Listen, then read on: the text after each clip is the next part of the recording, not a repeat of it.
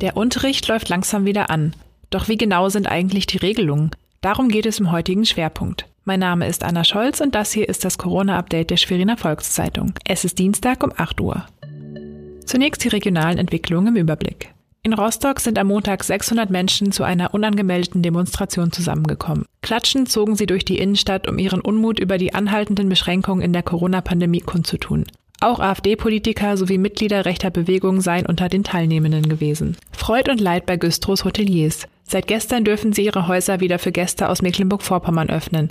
Allerdings dürfen sie dafür nur 60 Prozent ihrer Betten anbieten. Damit könne man nicht rentabel arbeiten, so die Hoteliers. Aber die Öffnung sei ein erster Hoffnungsschimmer.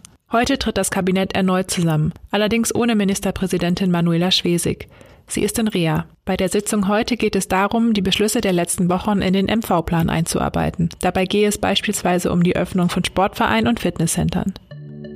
Hartnäckig hält sich ein Gerücht. Auch nach den Lockerungen dürfen Kinder nur einmal die Woche zur Schule.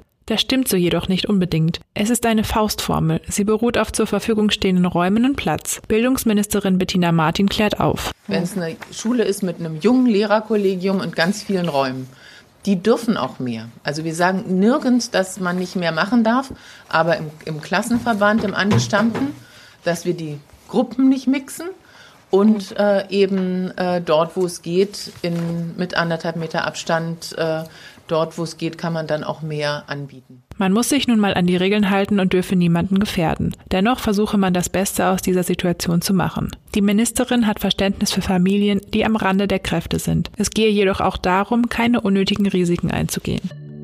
Das waren die regionalen Corona-Nachrichten der SVZ. Die nächste Folge hören Sie Mittwochmorgen. Bleiben Sie gesund.